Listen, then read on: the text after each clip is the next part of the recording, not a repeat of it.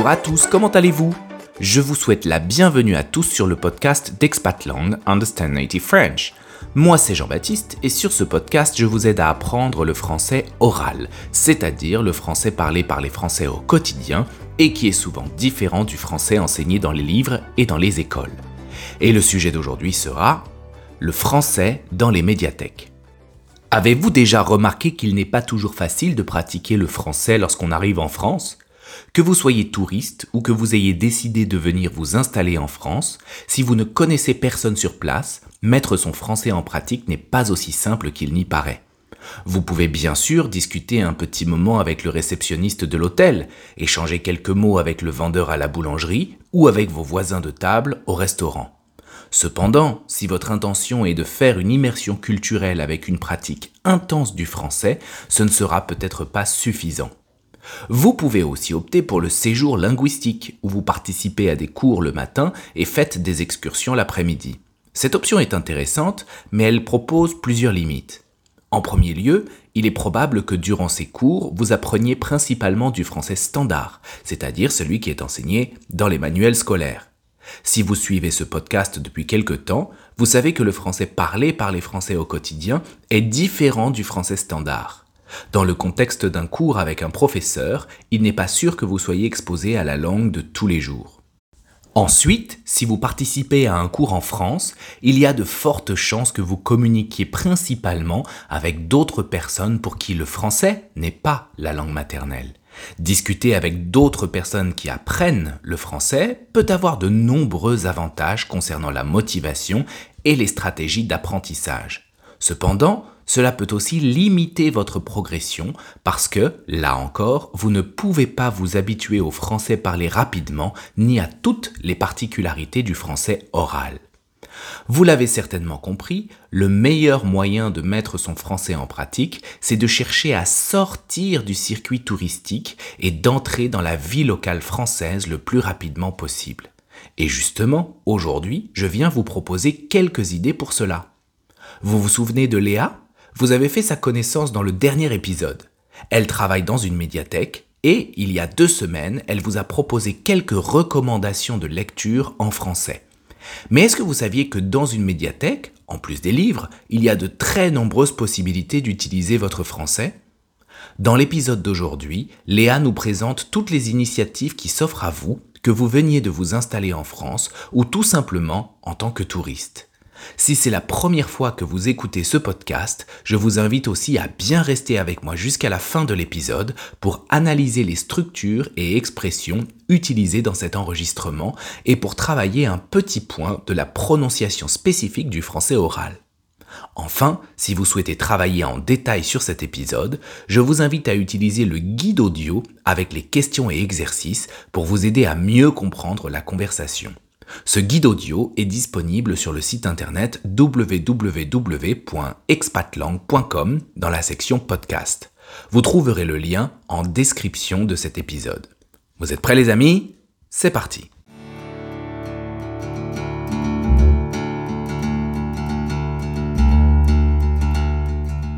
Léa, euh, j'ai remarqué que l'image de la médiathèque et l'ambiance de la médiathèque entre quand j'étais petit et aujourd'hui a beaucoup changé. Euh, dans le temps, c'était un lieu d'étude où on venait, il fallait être silencieux, calme, il fallait chuchoter, il fallait parler très bas. Et aujourd'hui, c'est vraiment en train de se transformer pour devenir un lieu où, au contraire, il faut qu'il y ait de la vie, il faut qu'il y ait de l'échange, du partage. Euh, moi, dans ma bibliothèque, ils appellent ça un tiers-lieu, donc un lieu qui est en plus de la maison et du travail, un troisième lieu dans lequel on peut euh, sociabiliser. Est-ce que, toi aussi tu vois ce changement dans les bibliothèques? Alors euh, oui, c'est vrai que quand j'étais plus jeune, j'avais euh, aussi cette image de euh, c'est un lieu presque austère, la bibliothécaire avec le petit chignon tiré, les petites lunettes et qui dit tout le temps chut, on fait pas de bruit. Bon bah ça non, c'est ça n'existe plus. Ça n'existe plus. Il faut voilà, l'idée c'est que c'est un lieu d'accueil, c'est un lieu de convivialité, d'échange, c'est un lieu d'échange. Et ben on parle, alors on n'est pas obligé de parler en hurlant, mais les gens discutent, échangent leur point de vue sur ce qu'ils ont vu comme DVD ou lu comme euh, livre. La médiathèque, ce qui a changé aussi, en plus de l'ambiance, c'est ce qu'on y fait. C'est-à-dire que on voit souvent euh, la médiathèque comme un lieu où on peut emprunter des livres, euh, qui était anciennement la bibliothèque, mais aujourd'hui on appelle ça une médiathèque, donc il y a différents médias, on trouve des CD, on trouve des DVD, peut-être même maintenant des Blu-ray, il y a beaucoup les livres audio qui se développent, mais pas seulement, c'est aussi un lieu dans lequel il se passe différents événements. Il y a des ateliers qui sont proposés et il y a aussi des conférences auxquelles on peut participer, des débats. Donc euh, moi qui suis prof de français, je pense à des opportunités d'utiliser le français, c'est plutôt pas mal ça, euh, les débats pour venir pratiquer, les ateliers en général pour pratiquer le français Ah oui, oui. Euh, alors, euh, des ateliers où évidemment il y a beaucoup d'échanges euh, verbaux, des conférences, effectivement, sur des, thématiques spécifiques, mais oui, en effet, qui permet de, faire ressortir le vocabulaire, de, de, le mettre en pratique. de le mettre en pratique. à la fin, quand il y a un débat qui s'organise entre le, conférencier, la conférencière et le, public, oui, oui, maintenant, voilà, c'est un lieu qui, qui offre des possibilités euh, d'accès à la culture autre que par euh, simplement ouvrir un livre. Il y a plein de manières d'accéder à la culture. Donc ce que je te propose, c'est qu'on fasse un petit tour d'horizon de tout ce qu'on peut faire dans une bibliothèque quand on apprend le français, qu'on vient de s'installer en France. Voilà, comment ça peut nous aider dans la vie quotidienne? Ça marche. Très souvent, ce qui se fait, qui marche bien, les ateliers d'écriture avec euh, vraiment un professionnel, je sais pas, de la chanson ou en tout cas du, de l'écriture qui va venir, qui va avoir tout un tas de petits exercices à proposer pour, euh, pour aider les gens euh, à, à, lâcher euh, l'écriture qui est au bout de, de leur plume. on peut trouver du, des représentations théâtrales, on peut retrouver des scènes musicales. Oui, c'est un lieu. Ah oui, il y a des petits concerts parfois aussi, c'est vrai. Un lieu où on dit qu'on exige le silence. Moi, je peux dire que j'ai vu des conférences musicales passionnantes. Euh, voilà, enfin vraiment, c'est. C'est un véritable centre culturel en fait, la médiathèque aujourd'hui. Oui, et du coup qui permet euh, l'échange, même les rencontres entre les gens. Alors euh, aussi au travers, parce que bon, on se dit qu'a priori les gens entrent dans une bibliothèque pour retrouver les livres, et ben ce qui marche très bien, c'est organiser des prix Mhm. Euh, de faire euh, de nous bibliothécaires faire une sélection de certains ouvrages pour euh, pousser un peu des lecteurs, des lectrices à aller vers des choses vers lesquelles ils n'iraient pas forcément. Mhm. Donc ils s'inscrivent au prix, ils se sentent valorisés parce que bah voilà, ils, lisent les six livres qui vont être en compétition. Comme ils disent, ils disent bah là j'ai lu quelque chose, j'aurais jamais choisi un livre pareil et grâce à vous j'y suis allée. En fait j'ai découvert euh, une petite pépite et puis ensuite euh, à la fin du prix où ils ont voté, et eh ben on se retrouve en table ronde et puis chacun chacune discute euh, de ce qu'il a pensé, donne son avis. Il y a voilà après ça, ça rebondit et et vraiment, ça crée de, la sociabilité, de l'échange. C'est un très bon exercice pour les personnes qui apprennent le français, je suis en train d'y penser, de participer à un jury comme ça. Mmh. On lit un livre, on prépare son opinion, on prépare son vocabulaire, on échange avec les autres. C'est une très bonne manière de, pratiquer la langue finalement. Voilà, alors là, bon, j'ai parlé d'un prix littéraire euh, autour du roman, mais on fait, nous en tout cas, chez nous, on fait aussi un prix bande dessinée. Mmh. Donc, euh, pour quelqu'un Tout le monde peut y euh, trouver son compte si on n'est pas encore tout à fait euh, à l'aise avec euh, des romans de plus de 300 pages, euh, on peut voilà, se dire ok, je fais le, prix bande dessinée et, et je vais réussir à, relever les, voilà, les mots de vocabulaire pour échanger mes, voilà, mes ressentis euh, sur ce que j'ai lu. Mon opinion.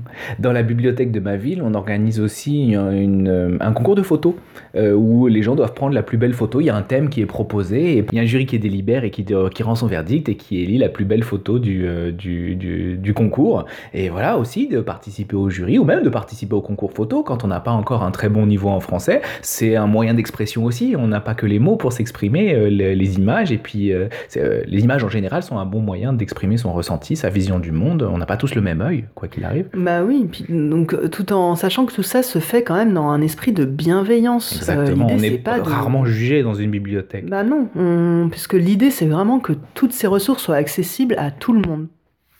Ce que j'aime beaucoup, c'est que parmi les, on appelle ça les lecteurs, c'est ça, les personnes qui viennent dans une bibliothèque? Nous, on les appelle les lecteurs et mhm. lectrices. Alors les lecteurs, les usagers, vous, vous pourrez choisir le mot que vous préférez. Mais parmi les lecteurs, ce que j'ai remarqué souvent, c'est que les gens adorent parler avec les bibliothécaires, ils leur racontent un peu leur vie, euh, et parce que finalement, ce qu'on emprunte à la bibliothèque en dit beaucoup sur nous, donc euh, on peut pas s'empêcher. Je vois toujours les dames quand je vais emprunter un bouquin. Ah tiens, t'empruntes ça, pourquoi est-ce que tu l'empruntes? Et puis on commence à discuter. Ah oui, mais je connais une dame aussi qui est intéressée par ça. On a discuté la semaine dernière. Elles sont un peu là pour faire les entremetteuses, si on peut utiliser ce terme-là. Elles font, elles créent de la relation entre les personnes à partir de leur passion. Ça, c'est plutôt cool. Ah oui, oui, euh, ça c'est important parce que c'est ça aussi l'accueil euh, médiathèque. De toute façon, c'est ne pas juger euh, sur les ouvrages euh, qui sont empruntés. Et puis, euh, alors moi, je, je vais pas forcément, moi dans mon cas, dire ah vous empruntez ça, bah oui c'est super bien et tout, parce que peut-être que derrière la personne va juste détester et que donc je laisse la personne venir. Mais une personne qui revient avec un ouvrage et en disant alors là j'ai adoré, c'était vraiment merveilleux. Et bah, s'il se trouve qu'en plus, moi euh, aussi, j'ai eu l'occasion de, de, lire, oui, euh, là, c'est vraiment le moment de, à saisir euh, pour échanger, pour créer du lien. la personne se sent valorisée, elle se sent écoutée. puis nous aussi, on a un mur, le, le, mur, les lectures à partager. ah, vous avez aimé Ah oui, ah oui, c'est vrai que ce rebondissement-là, il, est dingue. Et puis l'écriture est vraiment poétique, forte. et ah, bah, si vous avez tant aimé que ça, vous avez vu, vous avez lecture à partager. Et, et là, les gens, ça, bah oui, moi, je, je veux partager mon coup de cœur et, euh, et donc ils ont l'occasion voilà, de, de, partager leur coup de cœur. Euh, c'est donc ils sont, ça, sont, sentent bien à faire ça et à voir qu'ensuite leur livre est réemprunté derrière. Bah, bah, tout ce que tu dis, c'est plutôt sympa pour les personnes qui habitent en France. C'est un très bon moyen de s'intégrer à la vie locale et puis de pratiquer son français. Mais pas seulement. Euh, les gens de passage, les touristes qui veulent aller à la rencontre des, des locaux, des, des, des, gens, des habitants du coin, ils sont aussi tout à fait conviés à entrer euh, dans une bibliothèque. Alors en plus, je, vous rassure, les bibliothécaires ne débordent d'imagination pour trouver euh, toujours des, petits, moyens d'aller, euh, de, faire naître le goût de la lecture. Euh, je pense à un événement d'été. L'été, bon, bah, les bibliothèques, elles sont parfois un peu désertées, ça se comprend. Mais voilà, on va faire les, euh, les lectures transat, où on va sélectionner un thème, et puis avec un, un, jeu de, de, cartes à tirer, venez bah, découvrir telle bande dessinée, tel roman. Je, voilà, les gens, ils veulent bien jouer le jeu, et et du coup, c'est amusant. Enfin, donc, euh, que vous soyez du, du, coin ou pas, mettez les pieds dans une bibliothèque. Euh, en général, c'est on y fait des belles rencontres. Eh ben, c'est pas bête, j'y avais pas pensé du tout, mais c'est plutôt une bonne idée euh, quand on est en vacances de venir participer à une activité à la bibliothèque. vraiment de sortir des chemins battus. merci beaucoup, j'y avais pas pensé. Très bonne idée. Merci beaucoup. De rien. Et bah à bientôt. Et bah à bientôt, bien bientôt dans, dans, dans nos rayons. Dans les rayons des bibliothèques, tout à fait.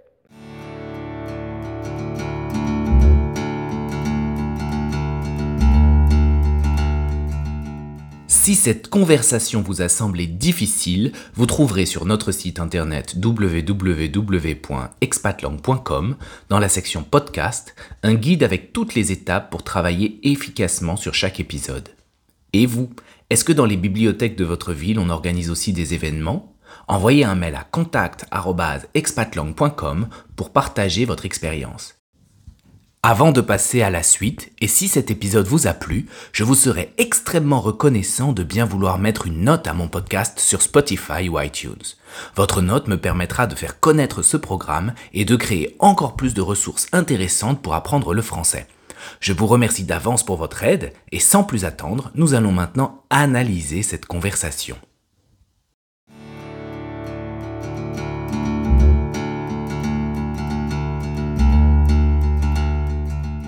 Premièrement, les expressions. Voici un petit point de culture qui pourra vous être utile si vous voyagez en France et que vous cherchez des occasions de rencontrer des locaux. Les tiers-lieux. Écoutez cette explication que je propose à Léa pendant la conversation. Léa, euh, j'ai remarqué que l'image de la médiathèque et l'ambiance de la médiathèque entre quand j'étais petit et aujourd'hui a beaucoup changé. Euh, dans le temps, c'était un lieu d'étude où on venait, il fallait être silencieux, calme, il fallait chuchoter, il fallait parler très bas. Et aujourd'hui, c'est vraiment en train de se transformer pour devenir un lieu où, au contraire, il faut qu'il y ait de la vie, il faut qu'il y ait de l'échange, du partage. Euh, moi, dans ma bibliothèque, ils appellent ça un tiers-lieu, donc un lieu qui est en plus de la maison et du travail, un troisième lieu dans lequel on peut euh, sociabiliser. Est-ce que, toi aussi tu vois ce changement dans les bibliothèques? La médiathèque est en train de se transformer pour devenir un lieu où, au contraire, il faut qu'il y ait de la vie, il faut qu'il y ait de l'échange, du partage. Moi, dans ma bibliothèque, ils appellent ça un tiers-lieu. Un tiers-lieu, voilà un concept qui est très à la mode en France, même si ce mot n'est pas encore connu d'un grand nombre de personnes. Les tiers-lieux désignent des espaces dans lesquels une communauté de citoyens saisit les opportunités offertes par le territoire sur lequel elle se trouve pour y développer des activités de coopération et de solidarité. L'objectif de ces tiers-lieux est de faire sortir les personnes de l'isolement social en proposant des activités qui permettent de créer des liens avec d'autres habitants du territoire. Le but est aussi de dynamiser ce territoire en le rendant plus attractif et vivant grâce à ces initiatives et à la créativité qui peut s'y exprimer. C'est une nouvelle manière pour la population de s'approprier leur ville ou leur village et d'y définir de nouvelles relations entre les pouvoirs publics et les citoyens. Si vous ne connaissez pas le mot tiers-lieu, vous connaissez certainement des tiers-lieux spécifiques, comme par exemple les espaces de coworking, qui permettent aux travailleurs isolés de se retrouver entre eux, d'échanger leurs compétences et de développer ensemble de nouveaux projets. Les Repair Cafés, qui sont des lieux où on peut apporter nos objets cassés et apprendre à les réparer grâce à des bricoleurs professionnels qui partagent souvent gratuitement leurs connaissances ou encore les jardins partagés dans lesquels un groupe de citoyens met des ressources en commun pour cultiver des potagers en ville ou à la campagne. La particularité de ces tiers-lieux, c'est qu'ils permettent aux gens de se retrouver dans des contextes informels, c'est-à-dire qu'il n'y a pas d'organisation rigide ou d'obligation particulière autour de ces lieux. Vous pouvez y aller quand vous le souhaitez et vous pouvez vous engager autant que vous le souhaitez en fonction du temps dont vous disposez. Le mot tiers-lieu est composé du mot tiers, qui signifie troisième, et du mot lieu, qui signifie endroit. Le tiers-lieu, c'est donc le troisième lieu dans lequel on se rend souvent, en plus de la maison, le premier lieu, et du travail, le second lieu. Ce concept a été imaginé par le sociologue Ray Oldenburg de l'université de Pensacola en Floride en 1989 dans son livre The Great Good Place. Aujourd'hui, de plus en plus de médiathèques en France ont la volonté de se transformer en tiers-lieux. Comme l'a précisé Léa dans la conversation, les médiathèques ne sont plus des endroits silencieux dédiés à l'étude. Au contraire, aujourd'hui, ce sont des lieux ouverts qui proposent une grande diversité d'activités et qui permettent à tous ceux qui le souhaitent de se rencontrer.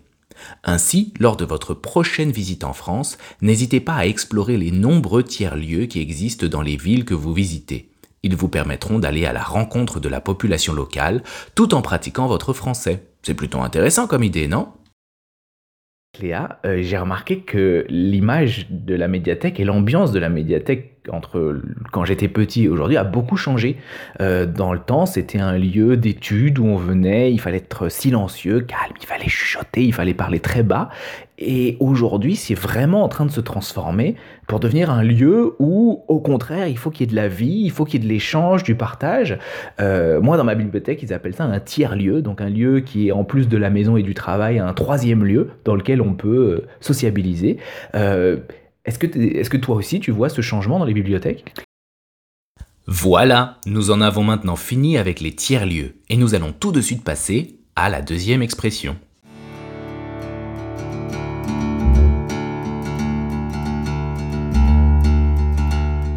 Deuxième expression, faire un tour d'horizon. Écoutez maintenant cet autre extrait de la conversation entre Léa et moi. Donc ce que je te propose, c'est qu'on fasse un petit tour d'horizon de tout ce qu'on peut faire dans une bibliothèque quand on apprend le français, qu'on vient de s'installer en France. Voilà, comment ça peut nous aider dans la vie quotidienne? Faire un tour d'horizon. Vous connaissez probablement le mot horizon.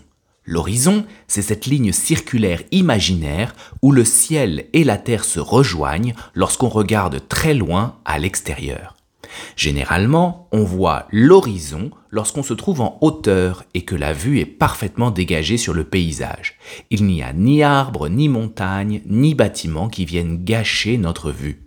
C'est la raison pour laquelle, en français, le mot horizon est aussi souvent utilisé pour désigner le futur. Imaginez que vous êtes au sommet d'une très haute montagne et que vous observez l'horizon. Si vous suivez cette ligne d'est en ouest, vous pouvez voir tous les détails du territoire sous vos yeux, les champs, les villes, les maisons, les forêts, les autres montagnes, etc. Si vous faites un tour complet sur vous-même, c'est-à-dire 360 degrés, vous aurez une vision globale de tout ce territoire, et c'est de là que vient l'expression faire un tour d'horizon de quelque chose. Faire un tour d'horizon de quelque chose signifie étudier toutes les possibilités offertes par cette chose. Ou encore, étudier une question sous le plus grand nombre de points de vue possibles. Dans l'extrait, je propose à Léa de faire un petit tour d'horizon de tout ce qu'on peut faire dans une bibliothèque quand on apprend le français, c'est-à-dire faire une liste de toutes les activités que les personnes qui apprennent le français peuvent faire pour pratiquer la langue dans une bibliothèque. Faire un tour d'horizon de quelque chose est une expression courante, c'est-à-dire que vous pouvez l'utiliser dans tous les contextes. Par exemple, si vous commencez une réunion professionnelle dans votre entreprise, vous pouvez dire Je vous propose de commencer cette réunion par un tour d'horizon des défis qui nous attendent cette année. Ou si vous préparez un voyage à Paris pour pratiquer votre français, vous pouvez dire Avant de partir, je vais faire un tour d'horizon des tiers-lieux de Paris. Donc ce que je te propose, c'est qu'on fasse un petit tour d'horizon de tout ce qu'on peut faire dans une bibliothèque quand on apprend le français, qu'on vient de s'installer en France. Voilà, comment ça peut nous aider dans la vie quotidienne? Voilà, nous en avons fini avec les expressions et nous allons tout de suite passer à la prononciation.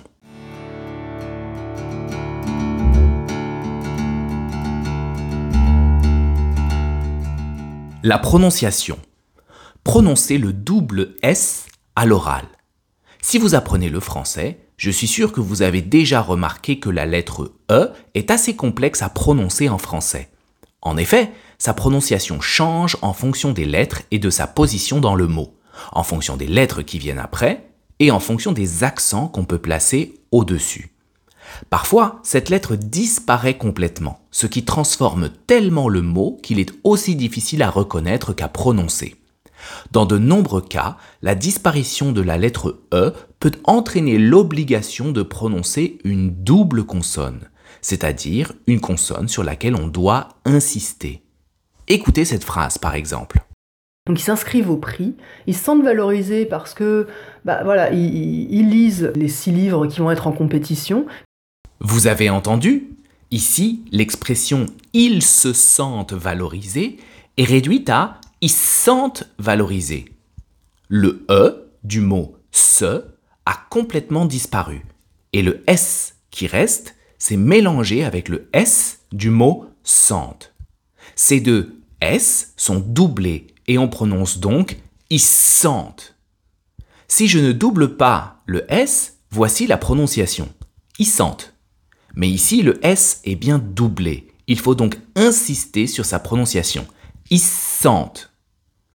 Nous allons maintenant travailler la prononciation de cette phrase.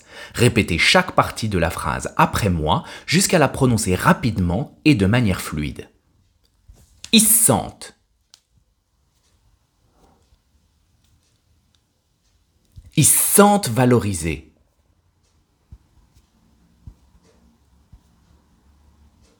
Ils sentent valorisés parce que voilà,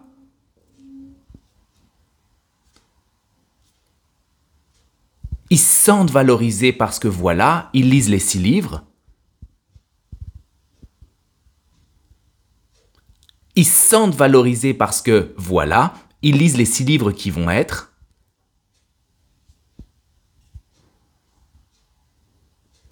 Ils se sentent valorisés parce que voilà, ils lisent les six livres qui vont être en compétition.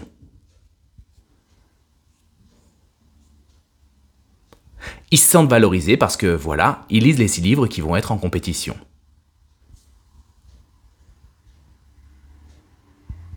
Donc ils s'inscrivent au prix, ils se sentent valorisés parce que, bah voilà, ils lisent les six livres qui vont être en compétition, voilà, nous en avons fini pour aujourd'hui avec la prononciation. Et si vous voulez travailler plus en détail la prononciation de ce dialogue et mieux comprendre le français oral, vous trouverez la description phonétique de cette conversation sur le site internet www.expatlang.com. Cette transcription vous montrera toutes les différences de prononciation entre le français oral et le français standard, ainsi que toutes les liaisons entre les mots. Vous pourrez donc lire le français comme il est prononcé.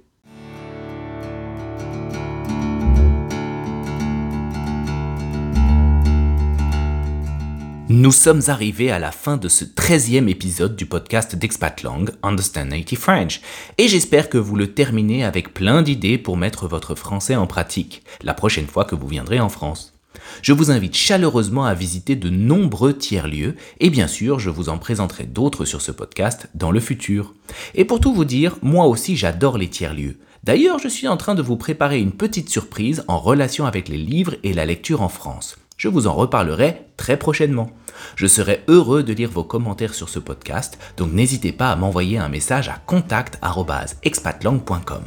Quant à moi, je vous retrouve dans le prochain épisode, et d'ici là, salut à tous et bonne chance avec le français les amis.